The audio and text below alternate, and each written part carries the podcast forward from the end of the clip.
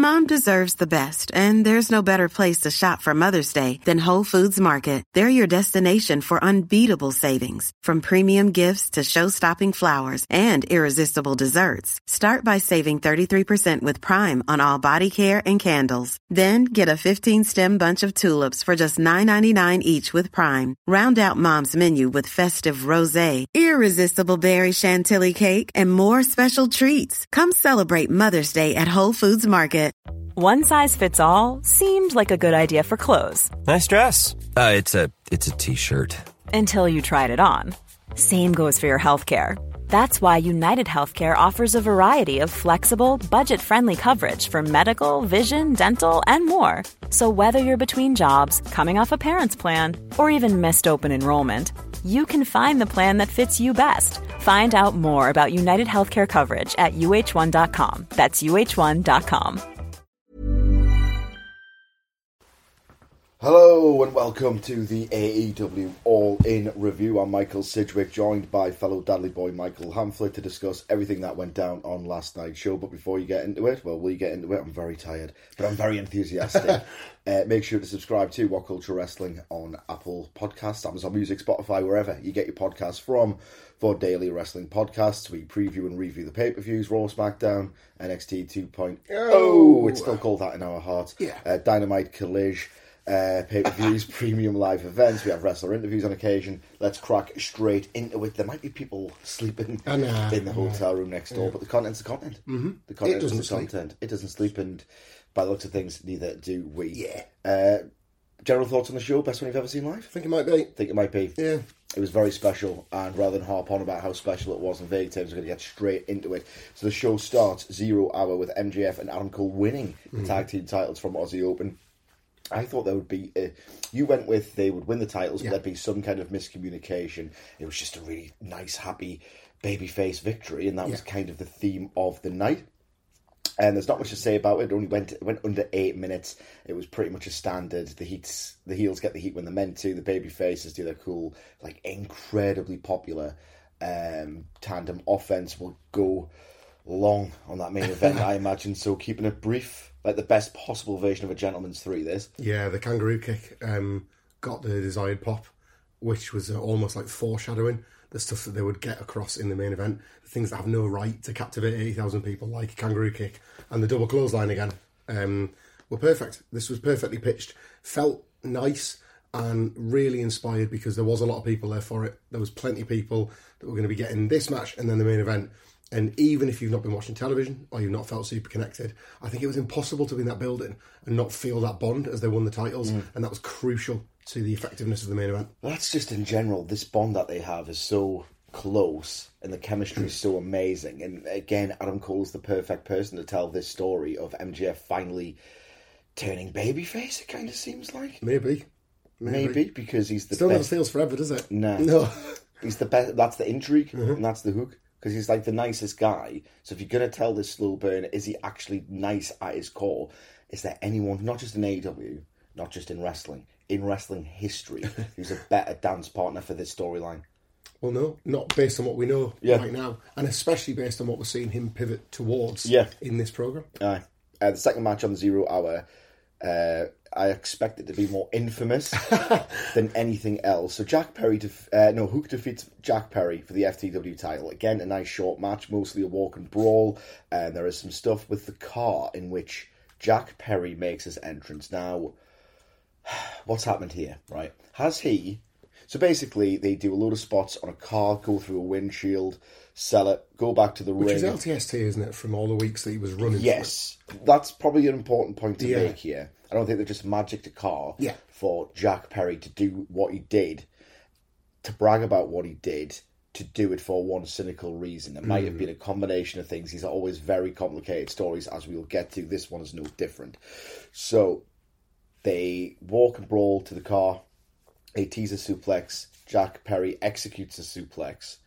When he does so, we didn't see this because we are. It's one of the from our, our vantage point. We had great seats, by the way.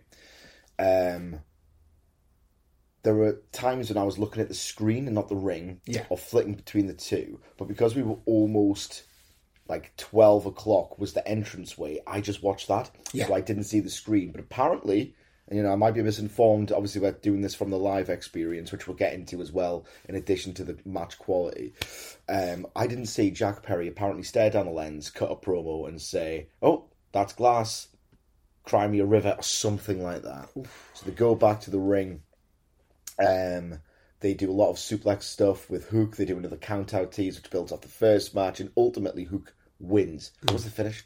Uh, Hook got red rum. Red rum? Yeah, Red rum. Just snared him, beat him. So very quickly, because it doesn't matter anymore. Yeah. Thoughts on the match? I thought it was fun. Yeah, it achieved everything it needed to. It was a nice. Again, if this, you know, we'll talk about the glass situation. If this was the glass spot that caused the argument a few weeks ago, we did speculate. Well, it was probably to do with the car. Yeah. there is a narrative reason for there to be a car spot that involves glass.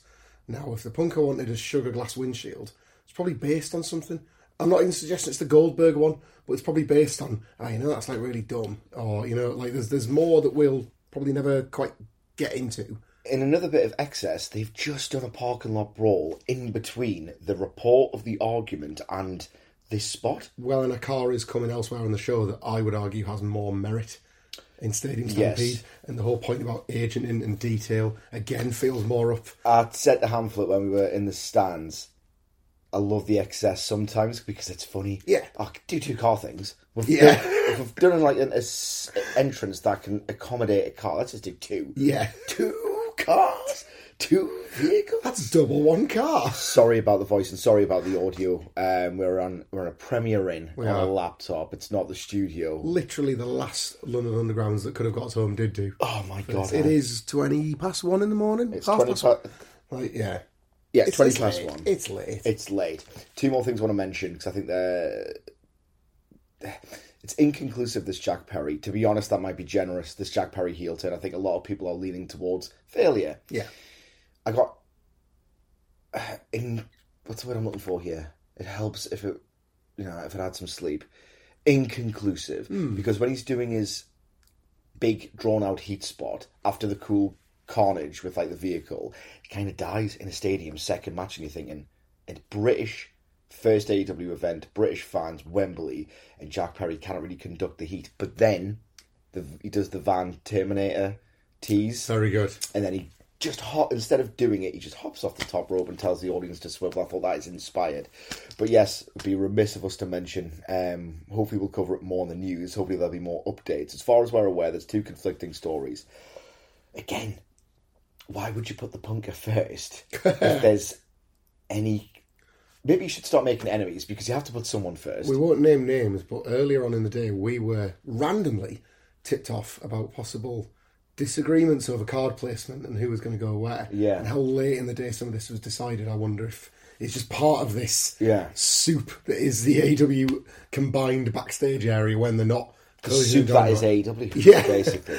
So apparently, on the way back um, from Perry's match, Punk is in Gorilla or Dusty, whatever they call it, mm-hmm. in AEW, and there's two conflicting reports. Again, we had no Wi-Fi in the stadium, so I can't even recall who reported this. I think between Fightful Select and PW Torch, give them the props they broke the Yes. story. I just can't remember what sides they reported.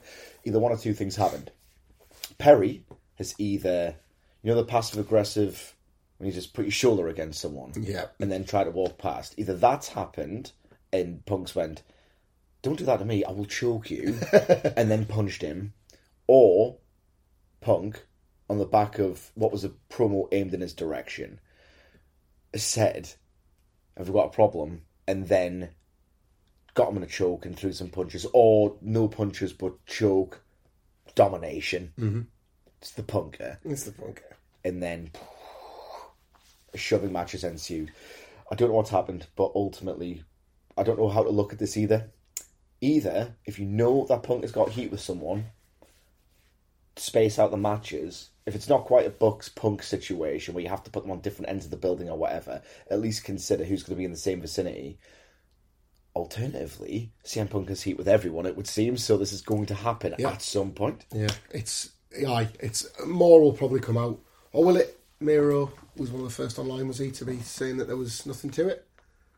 Which maybe it's just disputing one side of the Oh, story. we are um, again, we had no Wi-Fi or anything, so it was weird. Like I refreshed Twitter, I could see a bit of it for a minute, so I've like forgotten. Um, and I'm not going to research it because it's very, very late. Should we crack on with the main card? Yes, Right, okay. So the it, it kicks off, right? And you get the, the, the video, and then you hear Joe's music, and then we had the shared epiphany of, oh my, he's facing Punk. We're going to see Punk live, this version, this controversial version. Yeah. We didn't even know how controversial it was. Yeah. Punk comes out, has this match. It is a. Uh, uh, people say I can be earnest, reaching bro, corny. This is a religious experience. Oh God. a religious experience for me and Michael Hamflett. The Joe chants were so loud. Yeah. The boos for Punk, and then people wanting to say, "No, no, I love CM Punk. Let's chant for him." Do you know what? This was an advocate for uh, the Cena thing still having its place in wrestling. Yeah. this was an 80,000 divided, and what an atmosphere this made. I feel like Michael Cole, there's always an atmosphere when John Cena's out here. There's always a frigging atmosphere when CM Punk's out there, and it is. I've changed my mind. I like the version. I've been saying go full heel, go Yeah. full heel. He pretty much was in this match to, Yeah. to its absolute credit. Uh, so the basic story is that Joe's going to kill CM Punk, Mm-hmm. and CM Punk is cocky and doesn't really buy it. Um, he's smug. He's got the best punchable smug face because he thinks he's wise to Joe's tricks. He motions to do um, a crossbody, to, uh, the crooked moonsault or something Yeah. The one that Joe always does the walk always does the walk off, and Punk goes, no, no, I'm wiser to you. And because Joe was playing babyface, and he's a smart babyface, he noped him, and Punk ate the floor. Yeah. Did he eat eat the floor, or did he eat the commentary table, or was that a separate spot? No, it was but so like he did the he got him in the ring and Joe was like, "Oh, remember that?" And he noped him on the floor. Punk hit the deck and then smashed into the commentary table at the and then same he time. did the, the blade job. and then emerged from the commentary table, face on camera, covered in blood. the thing about CM Punk is that one of the reasons why he's always right is that how many times have we seen in AW on television this year? And I don't know if it's production or the talent could be a little bit more careful or a combination of the two, a collaboration between the two, where you just see someone gig their own head. Yeah. I've seen Moxley do it. I love Moxley, but I've seen him do it. I saw Fenix do it. I saw Takeshita do it earlier this year. Punk finds the one place that you cannot see, so it looks realistic. Uh, this match is absolutely unbelievable. Um, let's see the headlock stuff, the ROH law, like just CM Punk. It was so cathartic for his enemies, and I think he deserves so much credit for that. He mm. knows how to get a reaction. If part of that is showing ass and just getting mauled Yeah. by Joe, outsmarted by Joe, and that story works because you're thinking. Joe's had a lot of this. Mm-hmm. Joe's had a lot of this. Are they going to do another roll up and do it again? Or how do you beat Joe because he looks like a monster? He's got the crowd.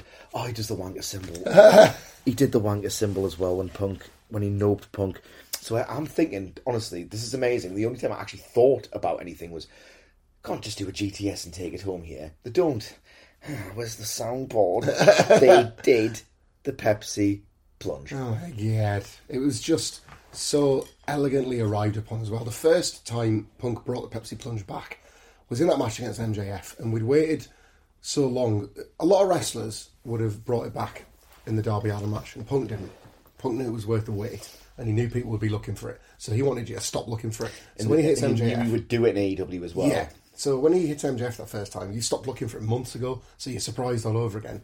Here, and I was still surprised, don't get me wrong, but there was a point where Samoa Joe was the one in control, but he leant forward, and I kind of nudged you excitedly. I was like, I think they're taking up a Pepsi plunge. Yeah. But you don't want to believe it because he's like, he's got frigging Samoa Joe on the top rope, and it, and then when it happens, and it's the finish no less, you're just left remembering that, ah, so this is how they react to the criticism of the go to sleep spot. They don't even tease it. Yeah. They do not go near a go to sleep. And CM Punk can think about that. A, as a sort of F you to the haters, because he's a poster himself. Or B, psychologically, that was too hard. If this is real, that was too hard on Collision. I've got to beat him another way instead. Yeah. And he was opportunistic.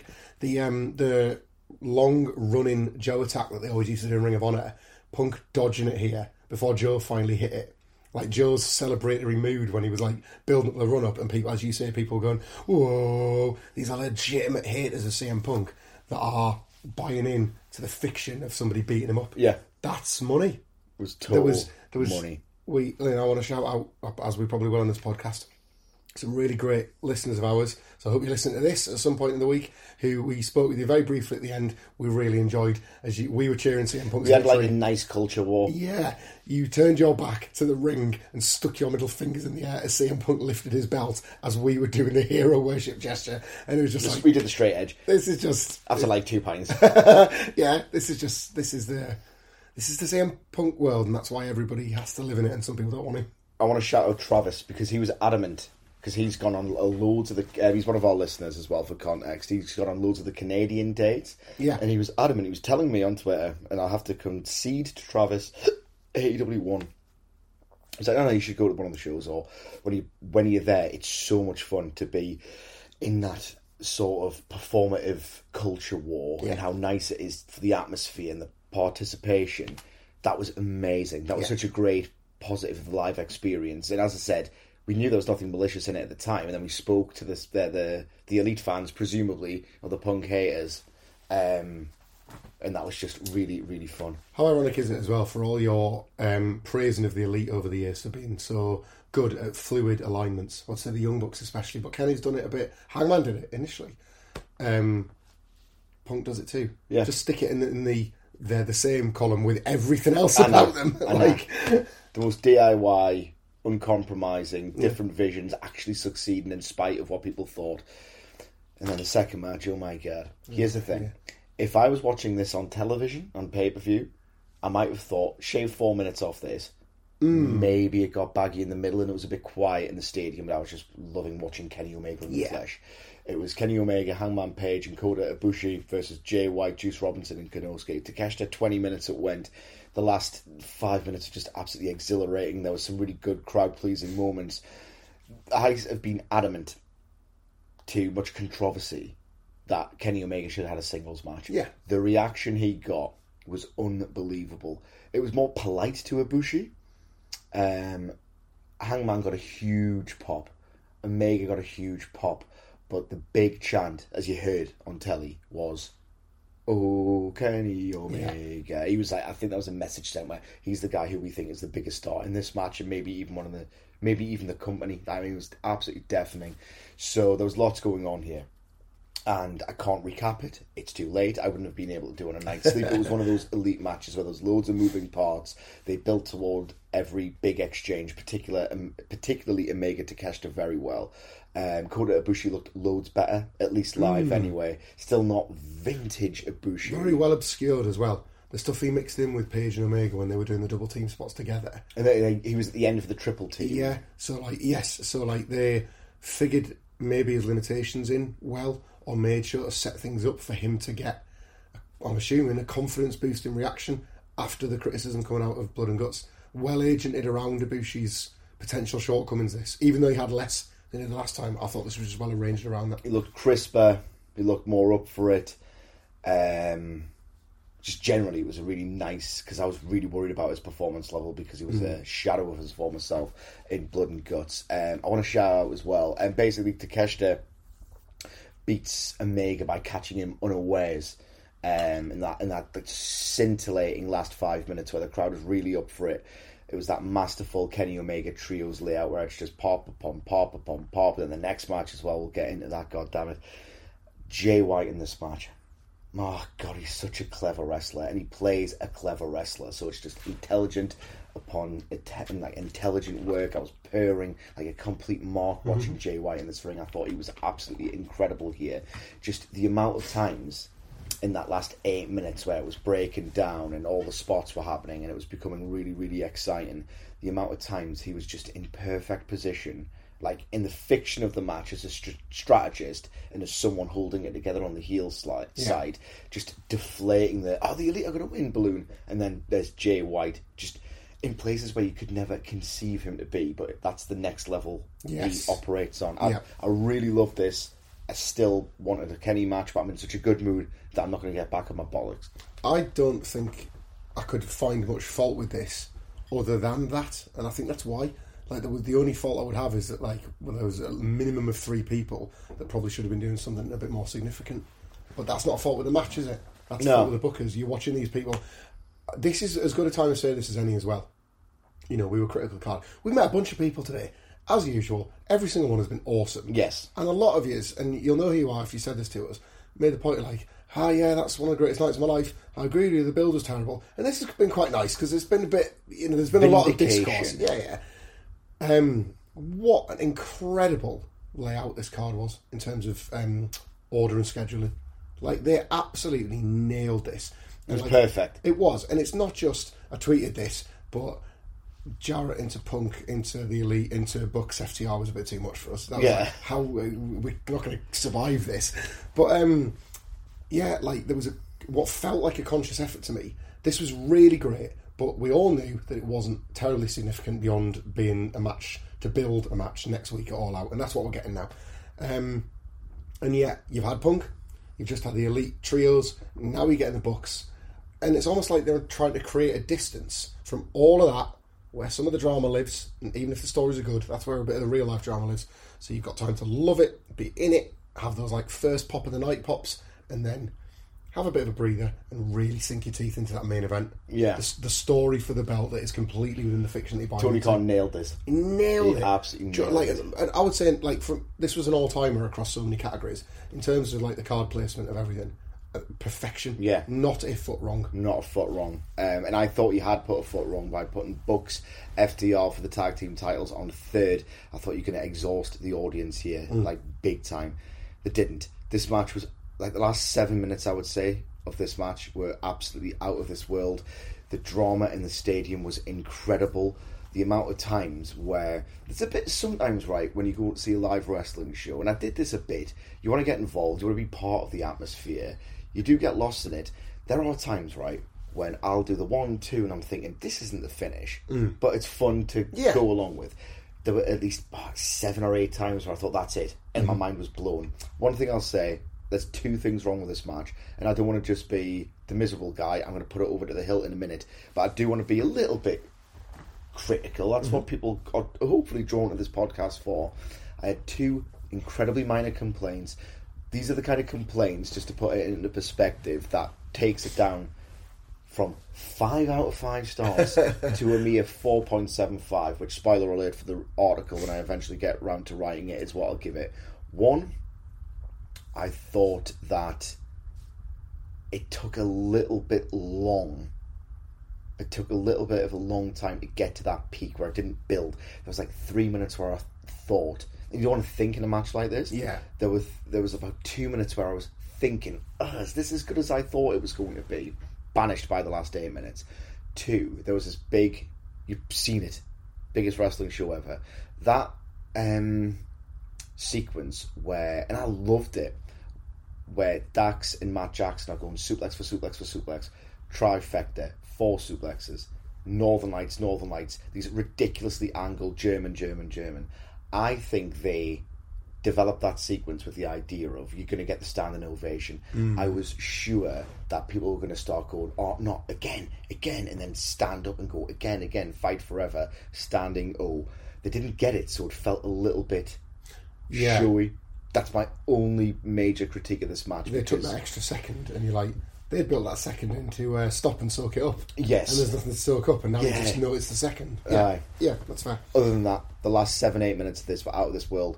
The callbacks to the first match where, my God, he looks like a bullet from a gun. I've just realised what I've said. Cash Wheeler. Brilliant. But when he goes through the ropes of that spear, it's always on Nick Jackson as well. Yep. He's the lunatic who's going to take that bump. It always looks incredible. That was one of the best cut-offs in the first match.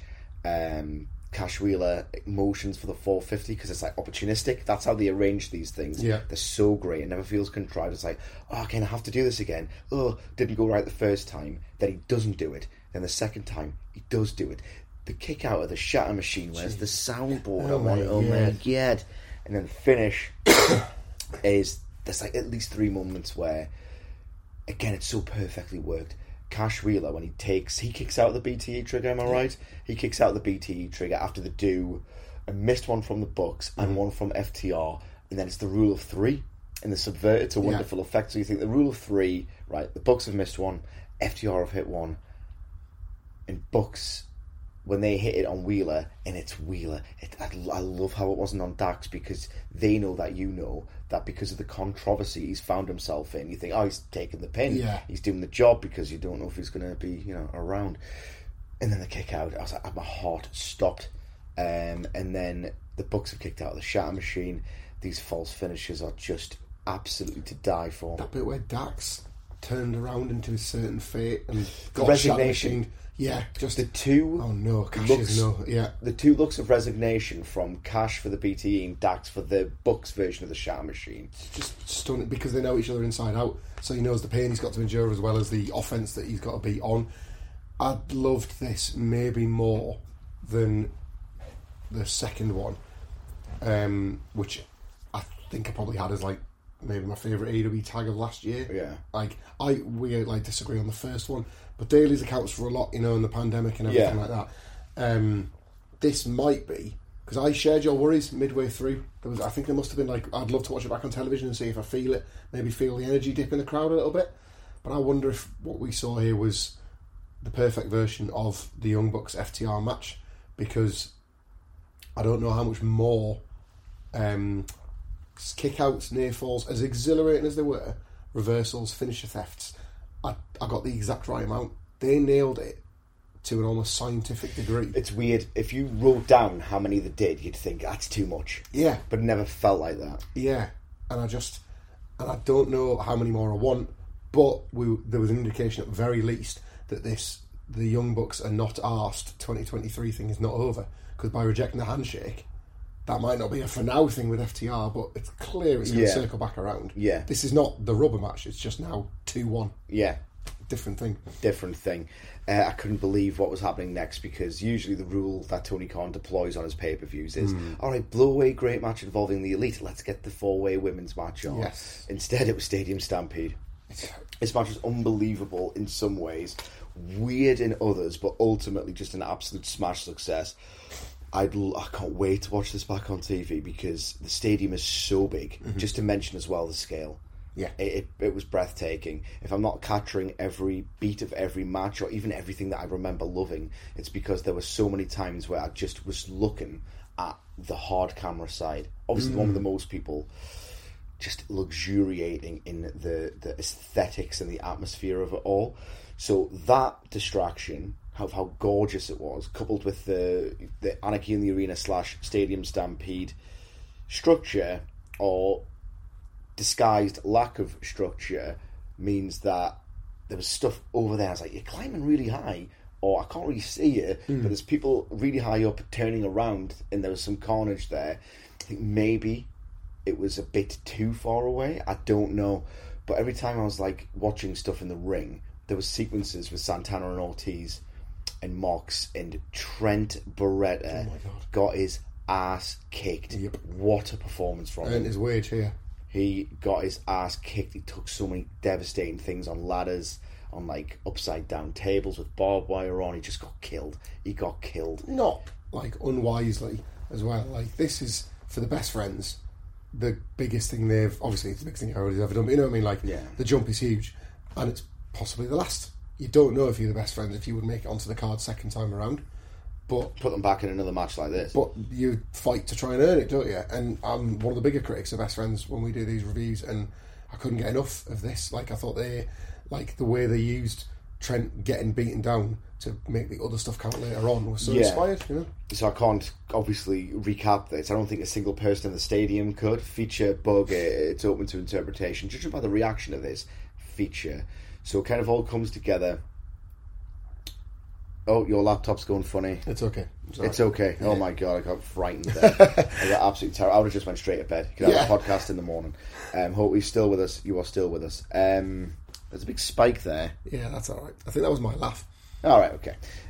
Um, so I miss the big thing that destroys Eddie Kingston, and I miss the big thing that destroys Penta because they are taken away from the match, or they're not in it for a long stretch. And that allows the BCC to do some really disgusting heel work after some electrifying, just brutal back and forth. So you get the Penta return first, I legitimately thought, and I've spoken to people, fans at the building when we were discussing the show, that someone's pressed Penta's music by accident. As it happens, I've missed this. It's easy to miss things, especially in something as vast as Wembley. He's got beaten up and he thought, oh, he can't come back. He's going to come back at Stadium Stampede. And he comes back as Penta Oscuro. Yeah. But I thought someone's pressed the button. it was so random. It was weird. Um, and he climbs atop a ladder with Santana, is it? Yeah. and it breaks, and then they I think they're trying to do Penta's big destroyer Mm. through the ladder. It comes off as a power bomb because of the ladder, but I don't care. It's chaotic. And then Sue comes along in the van, and I love this world building. Apparently, she'd made cookies. Yeah, I saw this all tweet. Of, yeah. apparently she'd made cookies for all of the AEW rosters, so they use cookie sheets that. You know what's? It's so silly sometimes wrestling, but sometimes the silly stuff, more thought gets put into that. Mm-hmm. What I love about that idea is that you've got an object, a bit of plunder that naturally exists in the environment of the story you're telling, not someone's hidden a chair. And you caught that in this match, obviously, as well. You know what to expect from this kind of modern, like, weapons brawl, but you got an object that fits Yeah. that exists in its right place and Mm-hmm. they use it in the match. Um, towards the climax, Eddie Kingston and Mox this like defiant, I can't swear, fu stuff where they're putting each other through propped up tables and giving each other the middle fingers and all the rest of it. It was a glass that Orange Cassidy put his hand in. Yes. At the Taipei Death. Didn't, well, it didn't work that well live, but you could get you can infer what was supposed to be going on. Yeah. Yeah, and then Moxley ultimately just like kicks the bucket away, spilling the glass to then be dumped on his head on it. Yeah. and it's a nice. And then it's awesome. And Claudio and Orange uh, have that as a match as a singles Yes, because that looked unbelievable. Claudio's strength as well. Was it Orange that he uppercutted or was it Trent again? It was Trent with the uppercut. was it orange that he spun? It was orange that he spun. I I can't remember. The uppercut you're referring to is one where he launches him into the sky. Yeah. and there's actual hang time. It's a helicopter that Yeah. was circling the stadium, and he was like pretty much under the propeller. Unbelievable. And the finish is uh, Orange Cassidy kicks your ass. Who did he super punch for the pin? Uh, it was. Was it Claudio? No, Was it Wheeler? I think it was Yuta because they'd done the just wonderful. This is what we talk about when we talk about PKW. Yuta is suddenly cornered by or rounded on by the four best friends, and he's in the middle of the ring. I so forgot, they yeah. do the hug. They give the people what they want, and Yuta's back in the middle, and then they just beat him down from the middle position. It's just that's it. That's the thought. That's the care. Yeah. You would never book that spot. This was everything I thought would be, mainly for the absolute best reasons. Like I just thought this was an incredible achievement, and I don't even I can't even qualify that. Maybe it was a bit rubbish because there were some bits that I missed. Everyone I spoke to said it was ace. I need to watch that one again back just Yeah. to confirm how great it was. felt like an over delivery for me on two counts because I didn't feel like I felt like the stipulation was an, a bit of a fire escape for the fact that the match didn't really have a lot of juice. Like the two sides, the two squads were a bit loose in then like the narrative connections, and we were talking about how we couldn't really piece together all of the feuds and how we even arrived at this. But also from a personal standpoint, me and you were at a, a proper Anarchy in the Arena in Las Vegas. Hmm. In a stadium twice, what, three times the size, whatever it is, uh, with more limitations because of its size. I thought this was as effective as Anarchy in the Arena 2 in Las Vegas. And that was a much smaller building that was suited to this kind of stipulation. I thought by the end, it didn't feel like, ah, it's convenient how pretty much all of it is just moved to the ring. They remain very good and naturally progressing there. Yeah. And Kingston giving you the visual of him and so he charges Moxley through the table, which felt like a callback to when Moxley did it in that three way Yes. the other week. The desperation charge into the table. So they're out with the match, freeing up Orange Cassidy to win. And then the camera lands on Eddie Kingston and he's just got the middle finger square in Jon Moxley's Yeah. bloodied face. So like it was almost a bonding moment between them, wasn't it? Like It's always so intimate with it's them. him saying like, "This is me fixing it. Yeah. we have to stop this. Like, regardless, of we have I like the this. actual intimacy, even if the hatred, they're Yeah. still literally very close. Yeah. Um, they had to put the four way women's match somewhere, and my god, this is probably the biggest over delivery of the night. Yeah, Uh, the Saraya thing helped, but you got loads of booze. At least in our section, I don't know what it was like. maybe it was the- just for a like weird and creepy family as well as her. Yes, I was booing the weird and creepy family. she comes out to We Will Rock You. He forked out for this one, Tony Yeah. Khan. in terms of like two of the more expensive to license artists, or at least two of the most popular rock artists ever in Queen and Metallica. I love how we didn't extend that to the pre-show because Grado got the big show's music. Yeah. there was no Madonna for Grado. Absolutely not. Um, so, uh, Saraya comes out. We will rock you. Toni Storm, who's got the best Tron in the world now. Yes. it looks like the poster for like a 1940s The character was ready. femme fatale Yeah. thing. Um, and it's Shida who gets a great reaction, which is great, and Britt Baker who's over as hell Yeah. as ever. This is so compact, lean, well told, Mm-hmm. really dramatic. Everyone got a time, uh, a spot to shine. There was great story development. It's one of those things where you can almost forgive what feels like a calendar year, there or thereabouts, of outcasts doing outcast stuff every week because it all paid off magnificently here. So Cool fact a crocodile can't stick out its tongue. Also, you can get health insurance for a month or just under a year in some states. United Healthcare short term insurance plans, underwritten by Golden Rule Insurance Company, offer flexible, budget friendly coverage for you. Learn more at uh1.com. Quality sleep is essential. That's why the Sleep Number Smart Bed is designed for your ever evolving sleep needs. Need a bed that's firmer or softer on either side? Helps you sleep at a comfortable temperature? Sleep Number Smart Beds let you individualize your comfort so you sleep better together. JD Power ranks Sleep Number number 1 in customer satisfaction with mattresses purchased in-store. And now, save 50% on the Sleep Number limited edition Smart Bed for a limited time. For JD Power 2023 award information, visit jdpower.com/awards. Only at a Sleep Number store or sleepnumber.com. Mom deserves the best, and there's no better place to shop for Mother's Day than Whole Foods Market. They're your destination for unbeatable savings, from premium gifts to show-stopping flowers and irresistible desserts. Start by saving 33% with Prime on all body care and candles. Then get a 15-stem bunch of tulips for just $9.99 each with Prime. Round out Mom's menu with festive rosé, irresistible berry chantilly cake, and more special treats. Come celebrate Mother's Day at Whole Foods Market. As much as she's a creep, you know, Saraya's mom gets leveled by Toni Storm at ringside by accident. Yeah. The hold her back spot was she looked feral. Yeah. It looked so real, and I was like, right, boom, I've clicked into it. Um, I'm gonna have to watch this match back for my written review because at this point I gave in. I had to do the cliched thing during the women's match because I needed a wee. I was actually going to I in urinate Stadium myself. Stampede. I was hating myself for doing it. I had, Like but the- the thing is, like, I had, was, I sprinted back and I just missed the finish because I thought with the way it was cooking and how good it was getting, Mm-hmm. it's going to go twelve, so I can make the finish. But it did only get eight minutes, I think. I, it felt longer, but in a good way. Yeah. It felt like they packed a lot in. I, I said to you, like that cliche that everybody hates of a four or three way where two of the people are partners. It's like the cover. Oh, I'm covering. No, I'm covering, and then we fight. They, did a parodied bit of that, yeah. They, they parodied it. They sort of like they were shoving, but there was no. It didn't turn into a fight. It was almost like let's build the tension naturally. It's like, come on, let me cover it. No, I'm covering it. Well, we're not going to fight each other about this. Let's. But down the line, we're going to have to address this. And then you hit my mum. That's the reason for the fight. When I- so smart. When I came back from the loo, Hamflett was gushing. oh my god! He came, no over that Oh, one yeah. and this one where I was, he's like, you, you weren't going to believe it. You saw the best version of that spot ever. Yeah, Actually, no, I saw that. you saw that.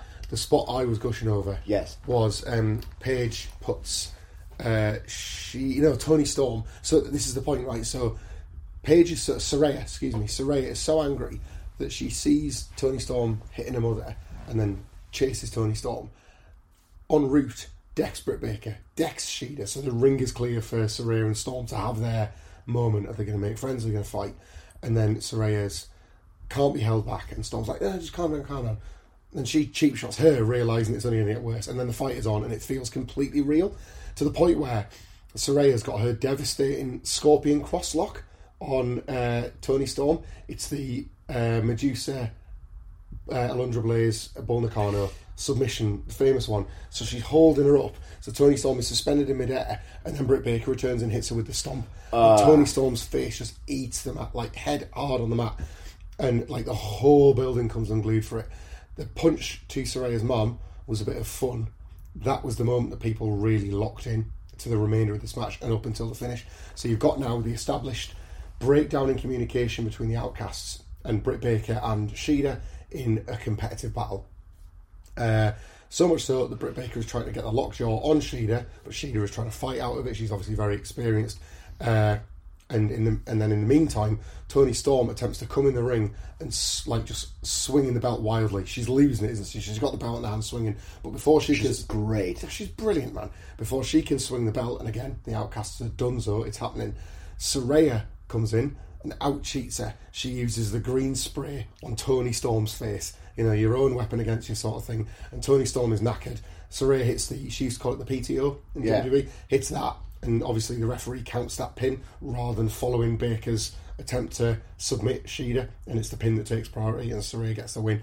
Prior to that, Ruby Soho had seen the dissension between the two, stood in between them both, and then taken a pot shot by accident off them both and left in disgust. Yeah. So they've even kind of given you the, well, why wouldn't Soho try and fix this? She tried to reason with them, but it was it had gone too far. Yeah. So they are finishing with this group. And to be fair, like it's an interesting step forward with Saraya. I don't know if this is just one of the things that's a good time rather than a long time because I think the venue was the right time. Genuinely, I think it was the right. I think I called it on our predictions video. She pinned Storm. Right night for it. Ultimately, no pun intended. But um, a long reign. I don't know. Jury's out. This was so much fun. This was so so What I good. caught of it was so much fun, and I'm looking forward to revisiting it um, ahead of the review. Sorry, just quickly. Saraya's a really divisive figure, and I wish she wasn't because the hard and really terrible bits of her life in the last several years, like, should be separated from some of the kind of awfulness she finds herself mixed up in. And there was a moment she was looking at that title. They're linked. Well, they are, but she was looking at that title, and you could feel this sense of vindication and like pride that she wouldn't have ne- never dared have at one point when she'd already had to endure the invasions of the private life, the career-ending injury, the comeback, the next injury. Like The worst some, stuff in her personal life. there's some bad stuff that is hers, but there was a lot of bad stuff that happened to her, and it was quite nice to see that flipped here. I was going to make that point when she first came out. I think because the television she's been a part of has been quite wretched, and a lot of people haven't liked it. She got loads of booze. Yeah, When she won that title, it was a weird reaction because it was a pop for a title change, and then to AEW's credit, maybe this is bare minimum stuff, and I shouldn't be praising them. You know, I do this with WWE. I'm a very harsh critic sometimes. Not tonight, god damn it.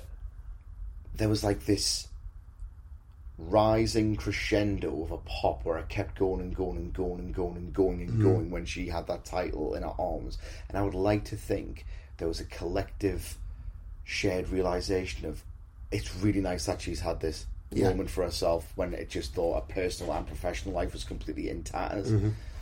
I just thought it kept going up and up and up. And I think Yeah. people, at least I was thinking, oh, it's really nice that this has happened for mm-hmm. her. I agree. I know she's mixed up with people who aren't nice. Bad but- eggs. Bad eggs. But that's a whole other conversation. It is, yeah. Next, Seek and Destroy, Metallica Oh my god. summons Darby Allin and Sting after Swerve and Christian make their special entrances as well for the coffin match. Um, Christian Cage is so over as a heel. I think people have realised just how good this guy is, and people obviously love the memes. People love the actual substance of the work, so he got a great reaction. This match was incredibly fun, perfectly pitched. Um, after more than one wonky Sting performance, this was really great. Yeah. For what it was, I thought. Um, he looked really good in this match compared to like outings the past two out of three times. He's not quite looked his best.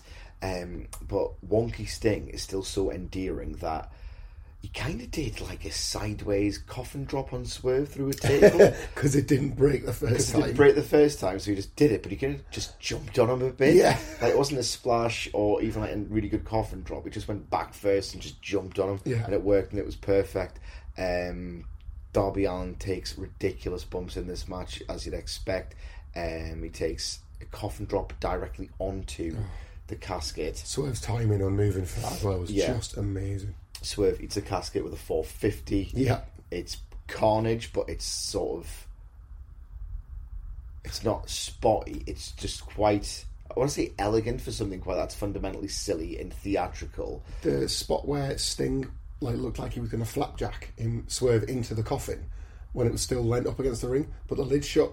So he just hit the lid. Yeah. Instead, like the coffin was open when Sting started to move. Uh, did anyone move the lid? I don't know, close? but because like either one works, doesn't it? Yeah. He tries flapjack him into it, or he just hits kadong, and you got that really satisfying thud. Yeah. like there's a cartoon villain comeuppance bit for Swerve there, wasn't there? I don't know who's agented the spot or came up with it. I would like to think it's Darby because he's a filmmaker and this kind of like he's cinema. He knows how to do these things. Um, so one of the big spots that it builds up to is Swerve has got Sting beat, puts him in the coffin, but there's a bat there. So when Swerve arrogantly his presence, his manipulation of that crowd, it really was Swerve's house. Um, he goes to close the lid, but the bat separates the lid from the thing, and Swerve thinks, "Hang on, is that not right?" He only closed the door, and he's like, "Oh God!" So then he gets his ass kicked. Um, coffin drop on Swerve, who found himself in the coffin later on, and was the finish. There's a really great bit. This was so there was so many good theatre mm. moments in this match. The entrance for Sting and Darby was out of this world, by the way. There's a bit where Swerve only his fingers are coming out of the coffin, Oh, God. and he's doing this like he's wiggling his fingers as to say like he's trying to. As he got buried alive, mm. you'd be scrabbing at the dirt. Yeah. Like his fingers were like sort of trying to do that, but they were getting pressed. Uh, Yeah, they moves on the coffin. Yeah. So they were just doing things to like it wasn't just like pressuring down as you would do. It was like let's jump on it. Let's and jump on jump, it. Let's jump that's, on that's it. That's how you stick them in there. Yeah. I was tremendously, tremendously entertained by this. Like good plunder, loads of moments of theatre. You've got four different people who they've got very varying levels of experience, but they all have a presence and a sort of a exaggerated theatrical element to the characters now.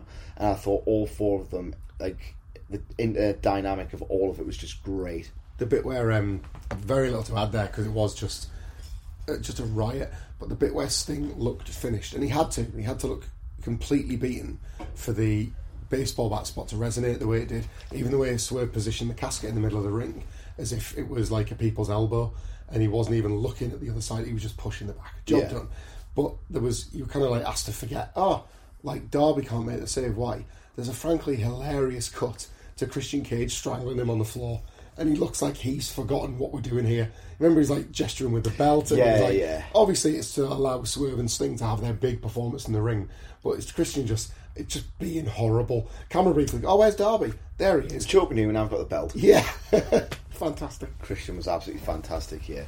Um, Hamflett, the one time, right, apart from when he was like brutally hungover earlier today, the only time I have seen Michael Hamflett look vaguely upset slash miffed at this absolutely wonderful, if not life affirming, AEW affirming pay per view Yeah, is when Chris Jericho was about to do Judas. Because he goes, ew, ew. And he does that, I, my arsehole cringes when people do that. it's Freddie Mercury did it. Yes, I and he's the one that was allowed. Yes, he was allowed to do it. And Chris Jericho, you're not Freddie Mercury. No, he not. knew I- he would. And I don't even like Queen that much, but he's still not Freddie Mercury. That's the point, isn't it? Yeah. Like, just a point on this because I've not mentioned it at any other point in the podcast. 11 out of 10 night for wrestling gear. And the Young Bucks had the yellow Freddie Wembley 86 gear on and had their own version of Another One Bites the Dust about super kicks. Dax, hits- Dax hits the mat, Cash hits the mat. And then Jericho's like, well, tough tits, I'm doing it as well. And it's like, you didn't have to. You've already been given your song. Yeah. Like, just just have that. Just sing your song. Just sing your song. So Hamflett hated Jericho doing Freddie Mercury so much so that he opted out of Judas. I didn't feel like that was a like a conscious opt out, but I was really impressed at how many people I'd seen this thing. It was like "Uh, the elbow. You'll sing it on the night, and I was like, "Well, we're in Vegas. I didn't feel We didn't really- particularly moved yeah. This." I did the chorus. This crowd did. They made me do it. Yeah, this uh, like if I'd have been more inclined, it would have been here because this crowd, yeah, loved it. A lot of them have waited for long years. To I assume everyone listening to this podcast has watched this show. The beautiful people who came up to us after the fact, I know that some of them went to this show. Just in case we haven't emphasised this enough, this crowd was unbelievable. oh god, yeah. Un goddamn believable for virtually, if not every single match, then the key moments of every match. Like we'll get to the acclaimed in the House of Black. There were moments where it was like tired, kind of ready for the main event, but the big moments in that match, the actual random outbursts of pop, was Yeah. out of this world. Uh, so yeah, Jericho does his thing. Will Ospreay is more over than I could have thought possible. He's one of the most over guys um, on the entire show. And Chris Jericho has done it again because this match was great. Yeah. absolutely great. The atmosphere helped it enormously. If I'm being a little bit pedantic, and you know me well if you listen long enough, long enough, sorry, there were like two moments where I thought, I'm not sure that we're trying to do there, or I think I know what they were trying to do, one of the code breakers, but they didn't quite get it. Um, everything else looked note perfect. The pacing of the match was superb. It was just your, it was your back and forth 15 minute ripper, and 53 year old Chris Jericho more than played his part in it. He was so good. Um, it's a bit where it was a stormbreaker into a Hurricane Rana Yeah. and Chris Jericho did it. Yeah. At this age, I was expecting a brawl. I was expecting smoke and mirrors. This was like a mini version of the. No, it's not even that. I was going to compare it to um, Jericho Omega because it was nowhere near that, but it was very much the defiant. No, I can still do this somehow, and I'm going to do it. I don't know how he did that Stormbreaker. I do. Will Ospreay can manipulate his body into feats of agility and movement and control, He's a contortionist and a gymnast. and an absolutely sensational pro wrestler as well. Yeah. like Yeah. to do that for Jericho, who's not the fastest. Mm. Jericho was just like on amazing form here. Um, Stormbreaker kick out deep into the match that shocked me. I think it either shocked this audience or they didn't realize just how protected that is. I, I'd need to ask some of our listeners if there's been a New Japan kick out because I was I had that in my head as a never kicked out of. Yeah. Certainly not on AEW television or in America, but I could be wrong. I could be Yeah. forgetting. if not never been kicked out of, it's exceedingly rare. Yeah. Exceedingly rare, but they kicked out of it, which point Jericho sticks his fingers up for the hidden blade, eats that, and Ospreay decided to give him another Stormbreaker because he, he has at one point in his life idolized Jericho. Hmm. Jericho gave him the Judas effect as well, didn't he? Yes. Only Moxley that's had that. one Only. Moxley has Yeah. had that one previously, yes. So this is a very respectful match. It did not piss about either. No. They were doing some finisher teasers um, early on. It just got straight into the action. They didn't really try and do a slow, patient build. I think they realised do some fireworks. It's not really an epic stakes match. It's just going to be excellent um, an intergenerational match. I thought this was superb. Genuinely, um, I should mention as well that Will Ospreay, being Will Ospreay, took a German suplex headfirst on the apron, and I shouted, "You haven't got a fucking brain in your head, Ospreay." I was thanking him for not having one because I got to see a d- absolute sickles ghoulish spot like that. Um, but Chris Jericho does it again. How does he do that? What did, what did you say? Tell me, tell the listeners what you said to me about Jericho being in a tag match. Uh, yeah, I was imagining that. Well, I was just marveling at what Chris Jericho had achieved for himself tonight as he walked to the ring, having left his band on a raised stage, having done a Freddie Mercury impression, about to face Will Ospreay, arguably the most over man in the building up to that point, and he's getting this match. And this is before the bells rung, and I got a lot of praise for Chris Jericho after that. But I just sort of said, this is why the Kenny Omega argument was so infuriating. Because if Tony Khan says to Chris Jericho, um, I kind of need you to work this uh, trios match. We've got kind of full card. Chris Jericho would have all of this in his head and say, Tony, I kind of need you to suck my cock because I'm going to do this. Because everything we saw is what This he must so special. Yeah, it was. And like, I would classify this as, um, like you were saying about how like they kind of like like sprinted off early. This was like a bit of dark arts pacing because they definitely put some like wear down stuff in it, but you never felt it. Like there was the um, remember the Triple H Undertaker match that started with a sprint, same sort of thing, and uh, like it was just really, really wonderfully done. Like about how they, I don't know, like made you feel like oh they're slowing things down, and then it was ratcheted straight back up again. It was like real like maestro stuff from Jericho. Have to have to take the L like on that one. It was just sublime. He screamed, I won't say it because we don't know how to beep because we're technologically incapable. He screamed a swear word on Wednesday as if to suggest, I know what we've got, I know what I'm going to do, I'm going to do it. Do not deny me. Um, so I, this is just an absolutely masterful effort from Jericho. Ospreay is probably the best in ring wrestler on the planet right now. Again, the contortionist stuff, the body control. Uh, two more matches. We're going to go very briefly through the penultimate one uh, because we want to spend a nice solid five minutes at least on that main event and try not to take up too much of uh, your time. And the acclaimed beat the House of Black in a nice match that has lulls in the action, but they come up for the big moments where. So the big, the weird story of the match is basically at various points the members of the acclaimed find themselves one on three against the House of Black because they do that really good circling, divide Yeah. and conquer gimmick, and then they're subverted at various points. So it's not completely all action, but I think it's cleverly structured because you can't go all action 12 minute sprint when Daddy Ass is in there. You have to pick his spots. Um, and it was very, very over. Shout out to Max Caster for burying Prince Andrew and his rap as well. That was tremendously cathartic and indeed tremendously popular all across the stadium. The acclaimed win, the new trios champions. I reckon they probably should have put Daddy Ass's ass on the line again because I think they could have maximised the emotion when there was never going to be a great match. And yet again, there wasn't a great match, but this didn't need to be great. People wanted the acclaimed. They got the acclaimed doing the hits and a title change, so it felt special. Yeah, the right match at the right time. Um, a nice gesture for Daddy Ass on a on a big night to do it, I suppose. Uh, and it got there as a story, I guess. The, this acclaimed House of Black thing, it got there when it needed to. It's like the House of Black's in ring was never in doubt, nor is the acclaimed really, but they'd never clicked together. And the story, because of the lack of stakes, official stakes at least, felt more lightweight than it actually was. On the night, it did feel like a big deal that Billy Gunn was winning the belt, that Billy Gunn was badass as well as Daddy Ass. It was wonderful to see the acclaim get this kind of crowd response. The booking's not been fantastic this year, Yeah. and it would have been a shame for them to get to Wembley and not feel the vindication of how special their AEW run has been. Two singles prospects brought together. Yeah. This is a homegrown, as it gets, homegrown AEW success story. House of Black respect handshake at the end as well. That was nice. Like a weird but exciting endorsement of those as trios champions. Maybe it, is, it was time for the title change as well. But aside from just switching the belts, everything was so nice for the baby faces, and it was lightweight without being like time waster or time filler, and that's hard to get right.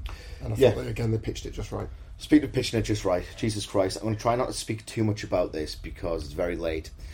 And I feel like we could do a podcast on the brilliance of this match unto itself. Like, genuinely, I think I could go an hour on this. I'm obviously not going to. Um, and I think what we're going to do as well is I'm certainly going to watch this match back on TV. Yeah. And when we get back to regularly scheduled programming, we might even go even deeper into this. I want to see how it came off on TV. It's the main event, it's MJF, it's Adam Cole. And they are both so ridiculously over they have this incredible match that is unlike anything I've ever seen.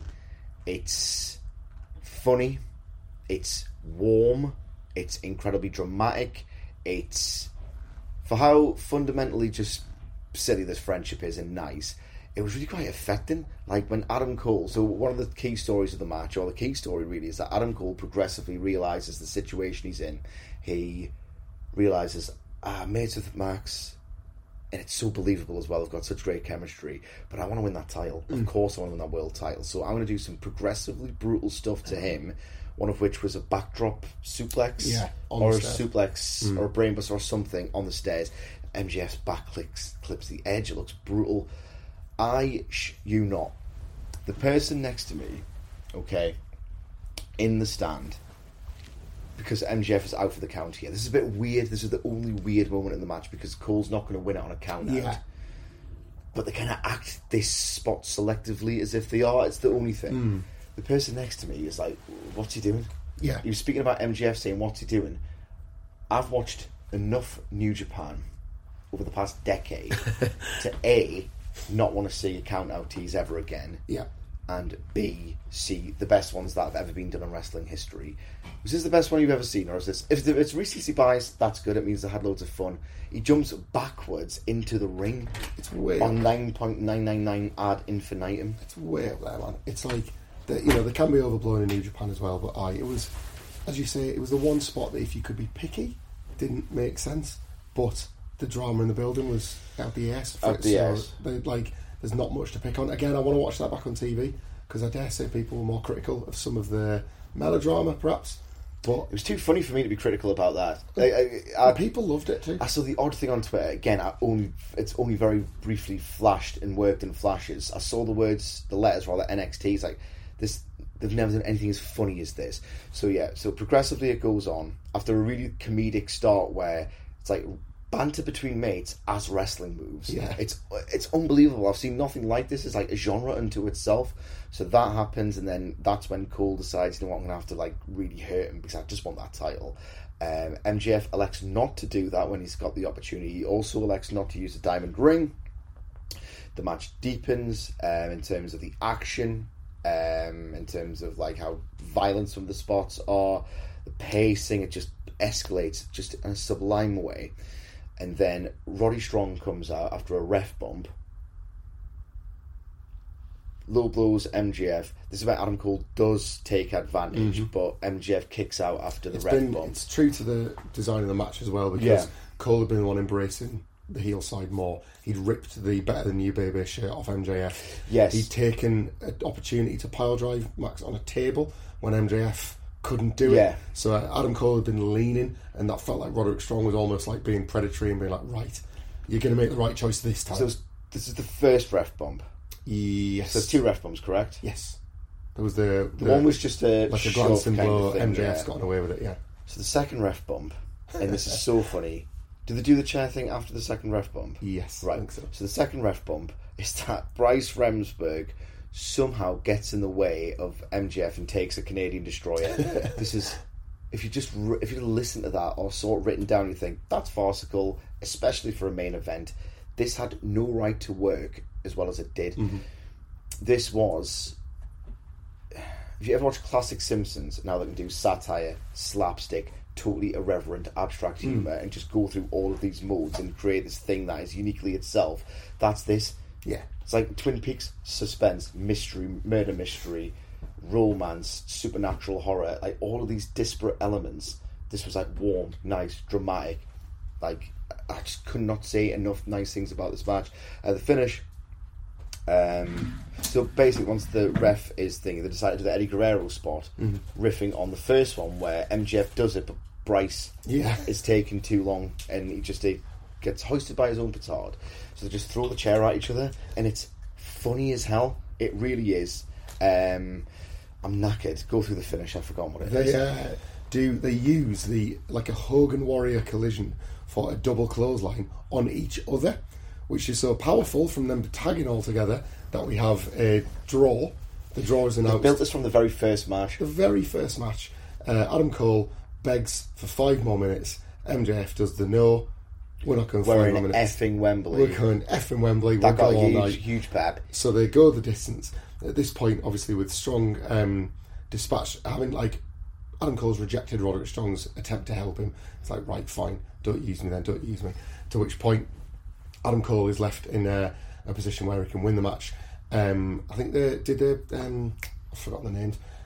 They're Taven and um, Kingdom. Kingdom come out there and like Roderick, Roderick Strong's there. It's like you can do this, you can do this. Adam Cole can't. He hesitates, and in the moment of hesitation, he turns in to a nice trapping cradle by MJF, who gets the win, takes the win. Adam Cole is again post match given the opportunity to sort of embrace the dark side, and instead, like rejects it outright, sides with MJF uh, when MJF is brought in the Ring of Honor title. And Adam Cole's just devastated. He's too upset about it, and then he doesn't. He takes it, and they end the show as a tag team with Roderick Strong rebuffed and all seemingly well between the two. It's the best it's been, even though we know Yeah. the turn still lurks underneath. I'll get your takes momentarily before we come to a close here. I just want to say one thing more about this match. They've got the biggest crowd in wrestling history, official, as far as anyone can tell. Paid, by the way, hmm. not North friggin' Korea. They've got a fan base, the British, that are famous for two things. One, having corrective, cynical takes on Twitter. Two, being one of the loudest crowds ever. They've got the biggest, they know for a fact they've got the biggest opportunity to do the loudest mm. response, like the loudest noise you can hear a wrestling show ever. And they plot this story to get every kind of noise gasps, laughter, Yeah. fight forever chance because the action's so great. This was a masterpiece of a genre I don't even know what we can call yet. It's new and it's exciting. Like it's the the the laugh I referenced to you, the laugh in between the one and the two count because Bryce was so knocked out. It's that sort of stuff. It's bold and it's exciting. It had no right. No, it had no right, and the story's not finished, and that was the joy you felt leaving the show. People wanted more of this, and they're going to get it. And I think that's the that's the magic. You haven't had to give the whole thing away. You've just given enough that people feel completely satiated for now. Yeah, absolutely. You want to say anything else on it? I think you're right. I want to watch it on telly and then go again. Yeah. Like I We'll want to, go I want to see the depth. TV version of this. We will go more in depth on this hopefully next week when hopefully normal service will resume. We're all very tired. Um, we're going to go to bed now. We will. I hope we've. We're tired. I hope we've put across how enthusiastic we were about the show. It was absolutely tremendous. Everyone we spoke to said it's pretty much the best live ex- live experience they've had. And if it isn't, the recency bias must count for something. Yeah. Um, subscribe to us um, on Apple Podcasts, Amazon Music, Spotify, wherever you get them from. Follow us all on X and share your thoughts and experiences on the show at What Culture WWE. Whilst you're there, you can follow Michael Hamflett at. Michael Hamflett. You can follow me at M Sidgwick. Once again, thank you so much for joining us. Thank you so much for supporting us over the years. We wouldn't be able to do trips like this without your valued support. And if it gets boring to hear about it, I don't care. Thank you so much It's the best. for enabling this. Um, and enjoy the rest of your bank holiday weekend. Hey, it's Paige DeSorbo from Giggly Squad. High quality fashion without the price tag. Say hello to Quince. I'm snagging high-end essentials like cozy cashmere sweaters, sleek leather jackets, fine jewelry, and so much more. With Quince being 50 to 80% less than similar brands. And they partner with factories that prioritize safe, ethical, and responsible manufacturing. I love that. Luxury quality within reach. Go to quince.com slash style to get free shipping and 365 day returns on your next order. Quince.com slash style. Mom deserves the best, and there's no better place to shop for Mother's Day than Whole Foods Market. They're your destination for unbeatable savings, from premium gifts to show-stopping flowers and irresistible desserts. Start by saving 33% with Prime on all body care and candles. Then get a 15-stem bunch of tulips for just $9.99 each with Prime. Round out Mom's menu with festive rosé, irresistible berry chantilly cake, and more special treats. Come celebrate Mother's Day at Whole Foods Market. Even when we're on a budget, we still deserve nice things. Quince is a place to scoop up stunning high-end goods for 50 to 80% less than similar brands. They have buttery soft cashmere sweaters starting at $50, luxurious Italian leather bags, and so much more. Plus, Quince only works with factories that use safe, ethical, and responsible manufacturing. Get the high-end goods you'll love without the high price tag with Quince. Go to quince.com slash style for free shipping and 365-day returns.